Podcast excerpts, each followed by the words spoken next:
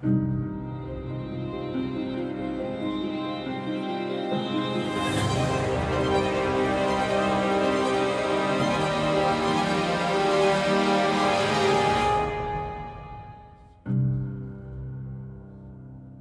starting a new series today on the book of Ruth, four chapters. And I'm going to tell you right up front, the series will be much more beneficial to you, and you'll understand what's going on a little better if you would read the four chapters each week for the next four weeks. It's a very easy book, it's a fun book, it's exciting book, lots of twists and turns. Read the four chapters. If you read one every day, you get three days off. Or if you read something else, then. So read four chapters, read them each week in the series, and you'll be well acquainted with Ruth, the principles that come from it by the time we finish. Now, I want to begin this morning with a reminder and a warning. Thanksgiving is less than two weeks away. Hey, how the heck did that happen, right? Christmas is six weeks from today. Now, I mention that because we were going to call this series The Christmas Story According to Ruth. But we're not going to do that because I don't want to be reminded of how far behind I am at Christmas every single day. And you may be wondering, well, what in the world does Ruth have to do with Christmas? And again, you read the actual Christmas story with all the details we're familiar with the shepherds, Mary, Joseph. You read all that stuff in the New Testament. But you know, the Christmas story has roots all the way back into the Old Testament. So let me give you a 30,000 foot flyover of the book of Ruth. A young girl, pretty much an outsider, makes a radical commitment to God. She travels to Bethlehem where she has a child that changes the world. That's what Ruth's about. Oh, did that sound familiar? Yeah, an outsider, young girl, travels to Bethlehem after making a radical commitment to God, and the child she has changes the world. You see, Ruth's kind of pointing somewhere. Ruth's pointing beyond itself, and we need to figure out how that story is going to work. Well, here's how this morning's sermon is going to go. I'm just going to walk you through the plot of Ruth chapter 1. I'm then going to mention a few themes that actually appear throughout the book, but they make a, their first appearance in chapter 1. And then we'll see, we'll begin to talk about how Ruth points beyond itself. Because the stories we read in the Bible, the characters, they're not meant to be ends in themselves, they're means to a greater end. And we're going to begin to see how that works today. I'm going to read Ruth chapter 1, but before I do that, I want to mention to you it's a pretty devastating, dark chapter. Just to kind of tee up your devastation mode. Have you ever uh, received, or even if you watch a movie, you empathize with someone who gets devastating news? The doctor says, There's nothing more that we can do. Your boss says, I hate to do this, but we have to let you go. The pilot comes on a loudspeaker and says, Brace yourself for impact. Devastating words, right? Well, with those devastating words in your mind, listen to Ruth chapter 1. This chapter makes those words pale in comparison. In the days when the judges ruled, there was a famine in the land. So a man from Bethlehem in Judah, together with his wife and two sons, went to live for a while in the country of Moab. The man's name was Elimelech, his wife's name was Naomi, and the names of his two sons were Mahlon and Chilion. They were Ephrathites from Bethlehem, Judah, and they went to Moab and lived there. Now Elimelech, Naomi's husband, died, and she was left with her two sons.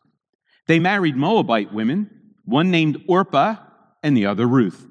After they lived there about 10 years, both Mahlon and Chilion also died, and Naomi was left without her two sons and her husband.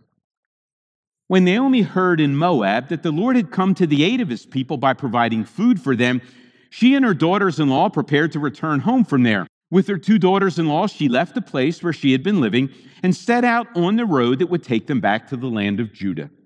Then Naomi said to her two daughters in law, Go back, each of you, to your mother's house. May the Lord show you kindness as you have shown kindness to your dead husbands and to me. May the Lord grant each of you rest in the home of another husband. Then she kissed them goodbye and wept aloud and said to her, we will go back with you to your people, But Naomi said, Return home, my daughters. Why would you come with me? Am I going to have any more sons who would become your husbands? Return home, my daughters. I am too old to have another husband. Even if I thought there was still hope for me, even if I had a husband tonight and then gave birth to sons, would you wait until they grew up? Would you remain unmarried for them? No, my daughters.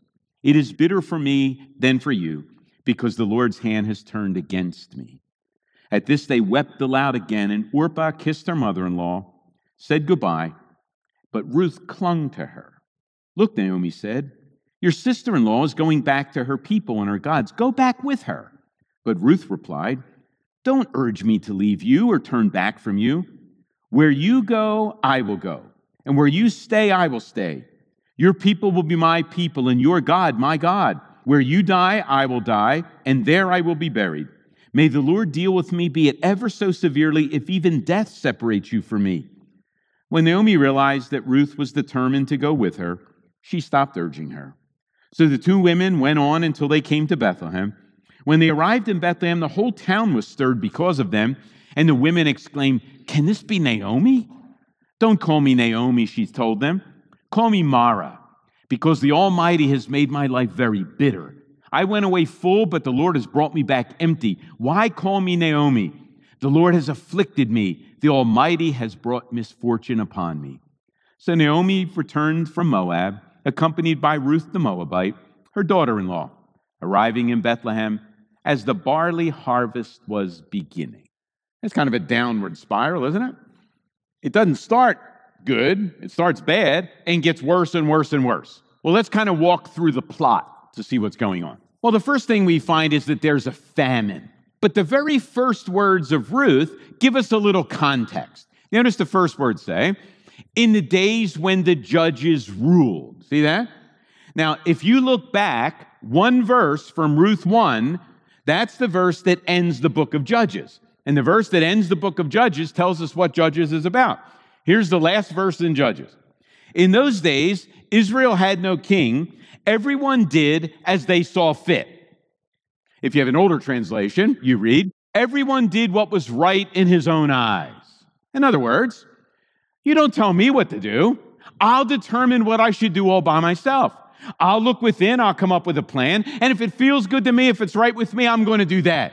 Don't you come across telling me what to do. I'll make my own rules. I know what's right and wrong for me. I'll follow my own dreams. I'm the captain of my own. Sh- Boy, does that sound familiar? Maybe we live in the days when the judges ruled, in the days in which everybody does as they see fit. That's the context.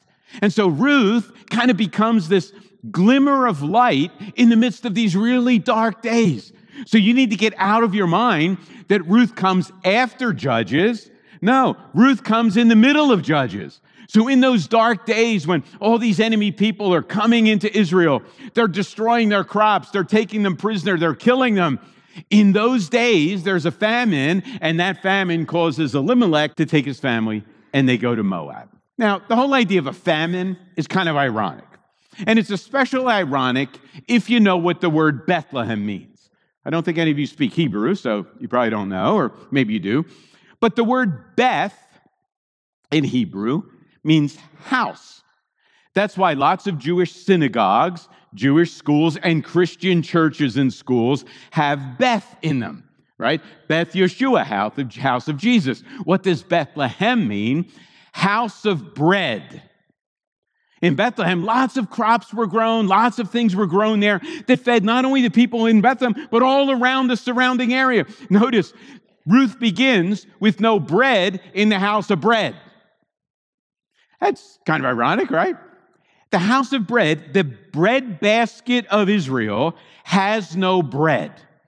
Do you think that that's just coincidental? Usually, famine comes from God to get people's attention because they've disregarded, they're ignoring, or forgetting Him. So there's no house in the house of bread. So Elimelech takes his family and leaves for Moab. Now, if Moab sounds familiar to you, you read it a few places in the Bible. Moab is actually the son of someone you read in the book of Genesis. Moab is the firstborn son of Lot and his oldest daughter. Remember, Lot commits incest with his oldest daughter. That firstborn son is named Moab, and their descendants become the Moabites. Pretty immoral beginning, and it goes downhill from there. Eglon, one of the first enemies of Israel in the book of Judges, is the king of Moab. And Eglon comes in, he's attacking until Ehud goes and kills Eglon, right? And so there's a lot of enmity, lots of strife, lots of hatred between Israel and the Moabites. Elimelech, because there's a famine in the house of bread, he takes his family and moves them to immoral Moab. Does that plan sound good? It becomes a little clearer if you understand the names. So let me give you a, a little lesson in Hebrew names. Do you know what the name Elimelech means? It's actually a really good name. Elimelech means, My God is king. That's a great name, right? The problem is he's not living like it. so, my God is king uh, is experiencing some uh, famine in the house of bread. So he leaves the house of bread, the place of God's blessing, to go to immoral Moab because things aren't working out the way he wants in the house of bread. His wife's name, Naomi, means pleasant, sweet. Two good names, right? But for some strange reason, they have two sons and they name their kids Mahlon and Chilion. And their names, for one reason or another, show how this story is going to go down. Do you know what Mahlon and Chilion mean? Actually, here's their name Mahlon and Chilion, sick and dying. Imagine you have two sons, you name them sick and dying. Now, we're not exactly sure was that their name or does that describe what's going to happen to them? we don't know, but they name their sons sick and dying. So here's the here's how Ruth begins the first few verses. My God is king, take sweetheart, sick and dying. They travel from the house of bread to immoral Moab. That's a great beginning, isn't it? Yeah, we're starting in the middle or things aren't bad, aren't good, and they go south from there. Oh yeah, it gets worse. Not just the famine, the famine leads to funerals. Elimelech takes the family, they wind up in Moab. They're not there very long, and Elimelech dies. We're not exactly told why, we're certainly not told how, but my God is king dies, which means now Naomi has no husband to provide for her.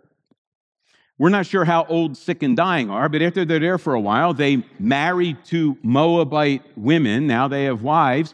But soon after that, they both die. So now Naomi is left with two daughters in law in a world where women can't support themselves. This is a penniless trio that has nothing but terror and devastation in the future. Right? I told you devastating word? This story is south and going down. Why did Elimelech take his family to Moab? Huh. Because there was no food in the house of bread. Why go to Moab? Because there's food there. Why do you want to go where there's food? So you don't die. What happens when he get there? When he gets there, they die.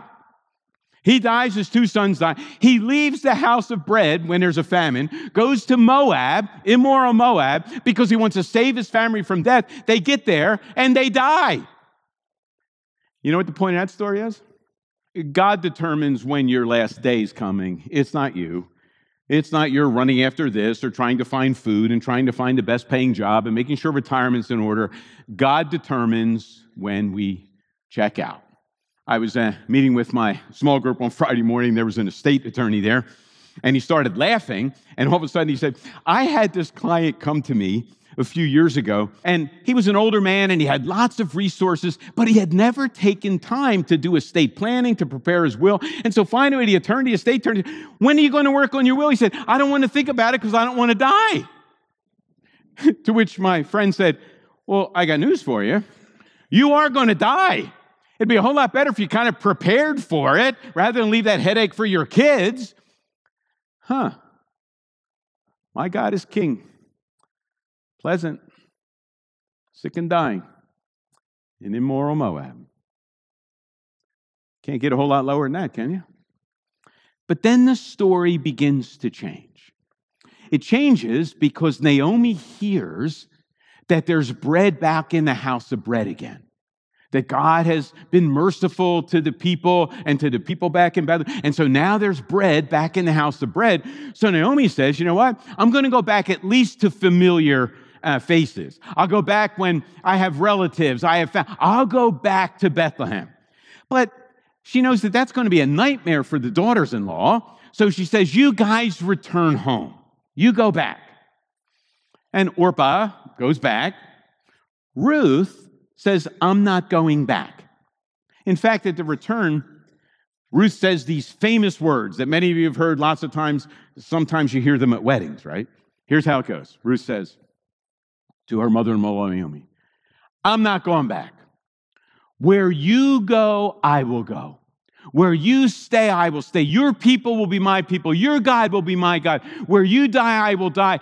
There I will be buried. May the Lord deal with me, be it ever so severely, if even death separates you and me. Notice, Ruth's commitment isn't just to Naomi, Ruth's commitment is to Naomi's people and to Naomi's God.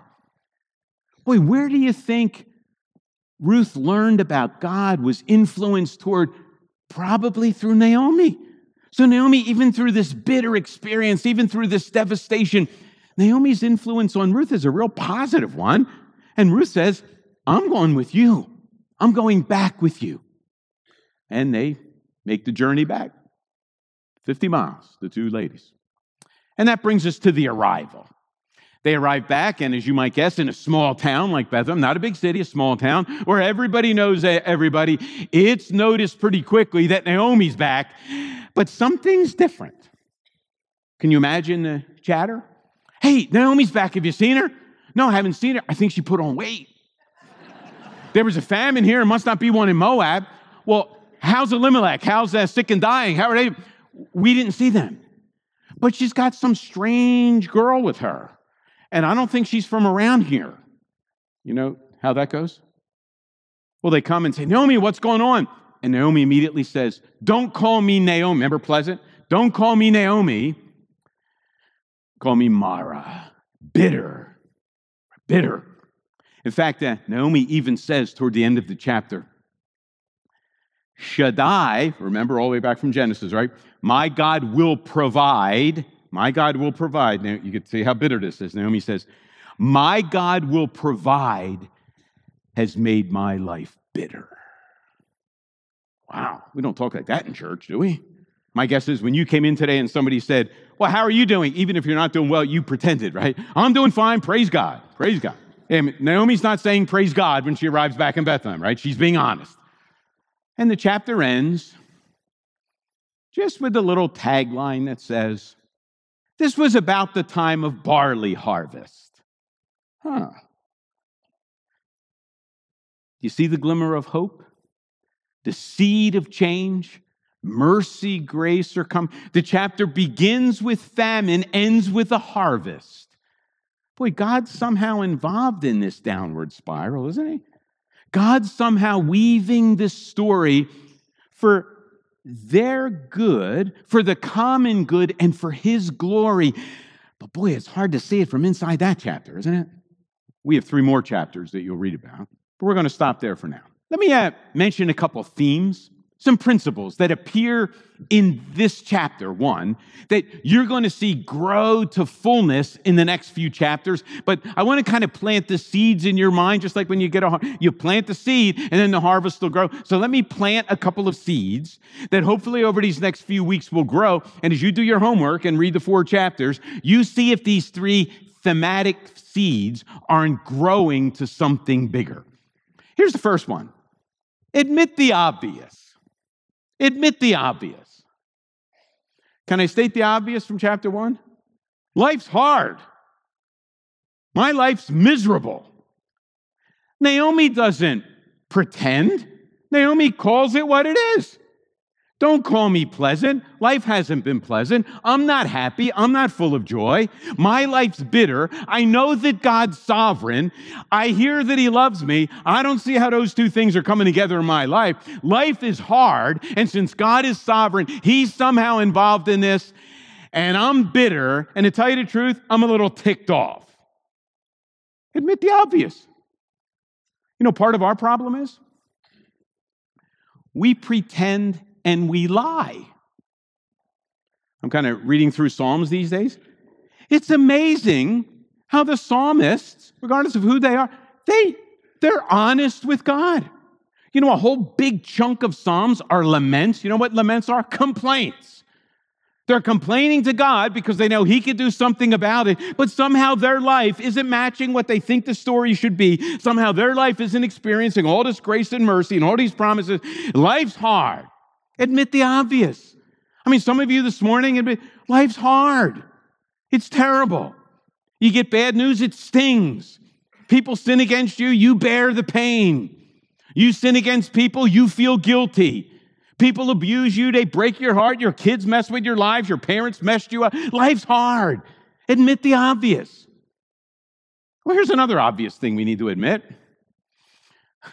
most of life is ordinary. Life's hard, and if it's not hard, it's just routine, ordinary, mundane. Ruth is not like Exodus, 1 Samuel, 1 Kings. It's not like that. Ruth is not like Matthew, Mark, Luke, and John. And you want to know why? There's no miracles in Ruth.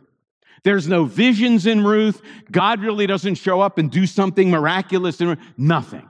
You know what happens in Ruth? Just the normal stuff. Ordinary stuff. Routine, mundane. Isn't that where we live? We live in the hard times and the routine times. So today's Sunday morning. It's been pretty routine, right? I would be willing to guess the vast majority of you, maybe all of you, none of you received a miracle yet today.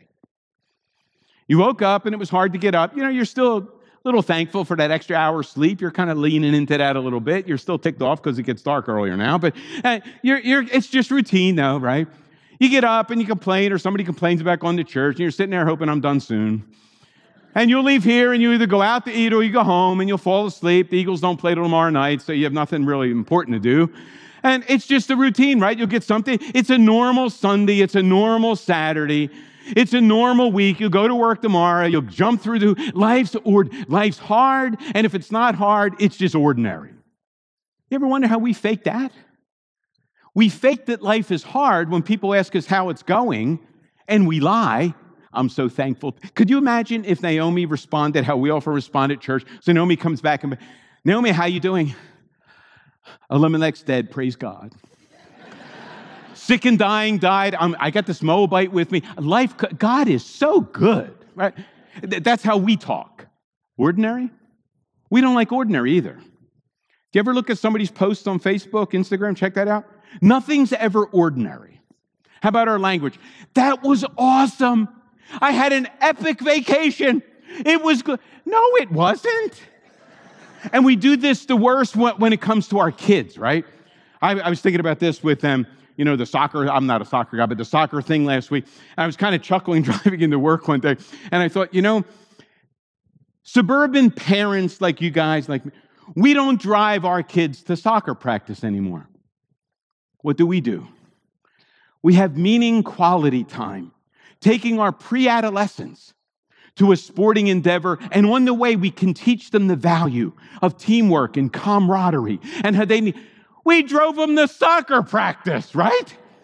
How about when you go to the elementary school or junior? I'm stepping on toes. The concerts at school. The skill that those kids displayed in the, it was awesome. It was awful. That's what it was, right? Anybody that can sit in the seat can join the orchestra. It wasn't epic. It wasn't awesome. It wasn't even ordinary. It was bad. Graduations are maybe the worst, right?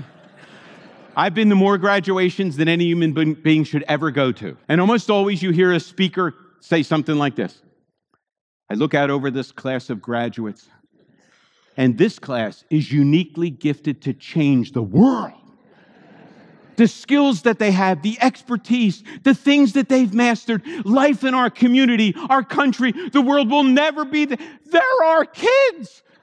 We know them, right? It's not awesome or epic, it's ordinary and life's hard. Admit the obvious, but you know what? The good news is God loves to work in the ordinary, doesn't he? And interestingly, when you read through the scripture, and you often see those big, awesome, miraculous things, they often don't have the intended effect. So, you know, Josh a couple weeks ago talked about, you know, Mount Carmel. Do you realize the chapter after Mount Carmel, right? God shows up, the sacrifice is consumed, the stones are consumed. Nothing happens. They don't repent. Jezebel's trying to kill Elijah. He takes off because he's scared to death and runs to the desert. After the miracle, nothing happens. When do things get changed? When God shows up to Elijah in the still small voice in the cave. He says, Elijah, now you go back, and here's what I want you to do. In the ordinary, routine, mundane things of life, I'm going to show up. You just keep living in the ordinary, hard times and watch me work. So don't get depressed over the ordinary. Don't get depressed over the hard times, even though they wrote, be honest about it, right? Complain, complain to God. But watch him work. Expect him. The second thing, principle wise, that you're going to see throughout the book, ponder providence. Now, when you talk about the miraculous, when you talk about God showing up in big ways, that's kind of God's one hand, right? But that's very seldom, right? That doesn't happen. The other hand is God's invisible hand, his providential hand. God is sovereign, God loves us, but he's weaving our lives into this amazing, beautiful tapestry, thread by thread, mundane detail by ordinary event, hard time and terrible, devastating. God's weaving it together, but we don't see it, right? It's kind of invisible. But when you look back over a couple years, you look back over a couple decades, you look back over a lifetime, you look back over a generation, and you smile and say, yeah. God not only does the big, flashy, flamboyant, miraculous stuff, He works in the ordinary, the mundane, because God is sovereign and works through providence. No miracles, no giant answers to prayer, no visions, dreams in Ruth. God's fingerprints are all over that book. You read this often, you check it out this week. And it just so happened. And it just so, oh yeah, and it just so happened. yeah, all those just so happens. Yeah, uh, God's behind all the just so happened, right? Ponder providence. I know that we live life and think, boy, I wouldn't have done it that way. And God, this is what I want. You're not coming through to it. Yeah, yeah, that's right. You pray for what you want and you live toward, but you recognize that God's a whole lot smarter, a whole lot wiser, a whole lot more loving than we are. You just follow through with what He's calling you to do in the mundane and the hard times and you watch how our providential sovereign God brings about his perfect end. And the last theme you're going to see throughout the book is all about identification. We need to embrace identification. You know, most of the changes and the transformation that happens in Ruth come because one person is identifying with someone else. So in chapter one, we have Ruth identifying with Naomi. And that changes everything for Naomi, doesn't it? Let me uh, kind of role play just a second. Ruth looks at Naomi when Naomi says, You go back and get a life, right? Go, if you go back, you can have a life. Go back to your parents' home. You know, you're young enough, you can find a husband, you can have children, you'll be able to live out your dream. Don't go with me. If you go with me, you're going to sacrifice your life. So here's Ruth. If I go back, I save my life and Naomi loses hers. If I go with Naomi, she gains a life and I lose my life. I'll go with Naomi. See, that's identification, right? And that becomes a giant biblical theme where later in the book you're going to see Boaz identifying with Ruth and you're going to see that couple identifying with God's plan. And isn't that the ultimate picture of salvation where Jesus comes to identify with us, God with us, Emmanuel, and as he identifies with us, we identify with him. All of the benefits that he has earned, he gives to us, just like all the benefits Ruth earns and Boaz owns, they give to each other. Embrace identification. Let me mention quickly some pointers.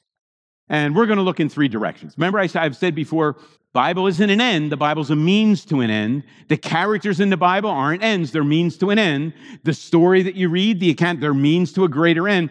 So here we go. How about the characters? When you look into the scripture, it's kind of like a mirror, isn't it? So when you look into the pages of Ruth, or in just of Ruth chapter 1, do you see yourself? Do you see yourself in Elimelech? Your words are, My God is king.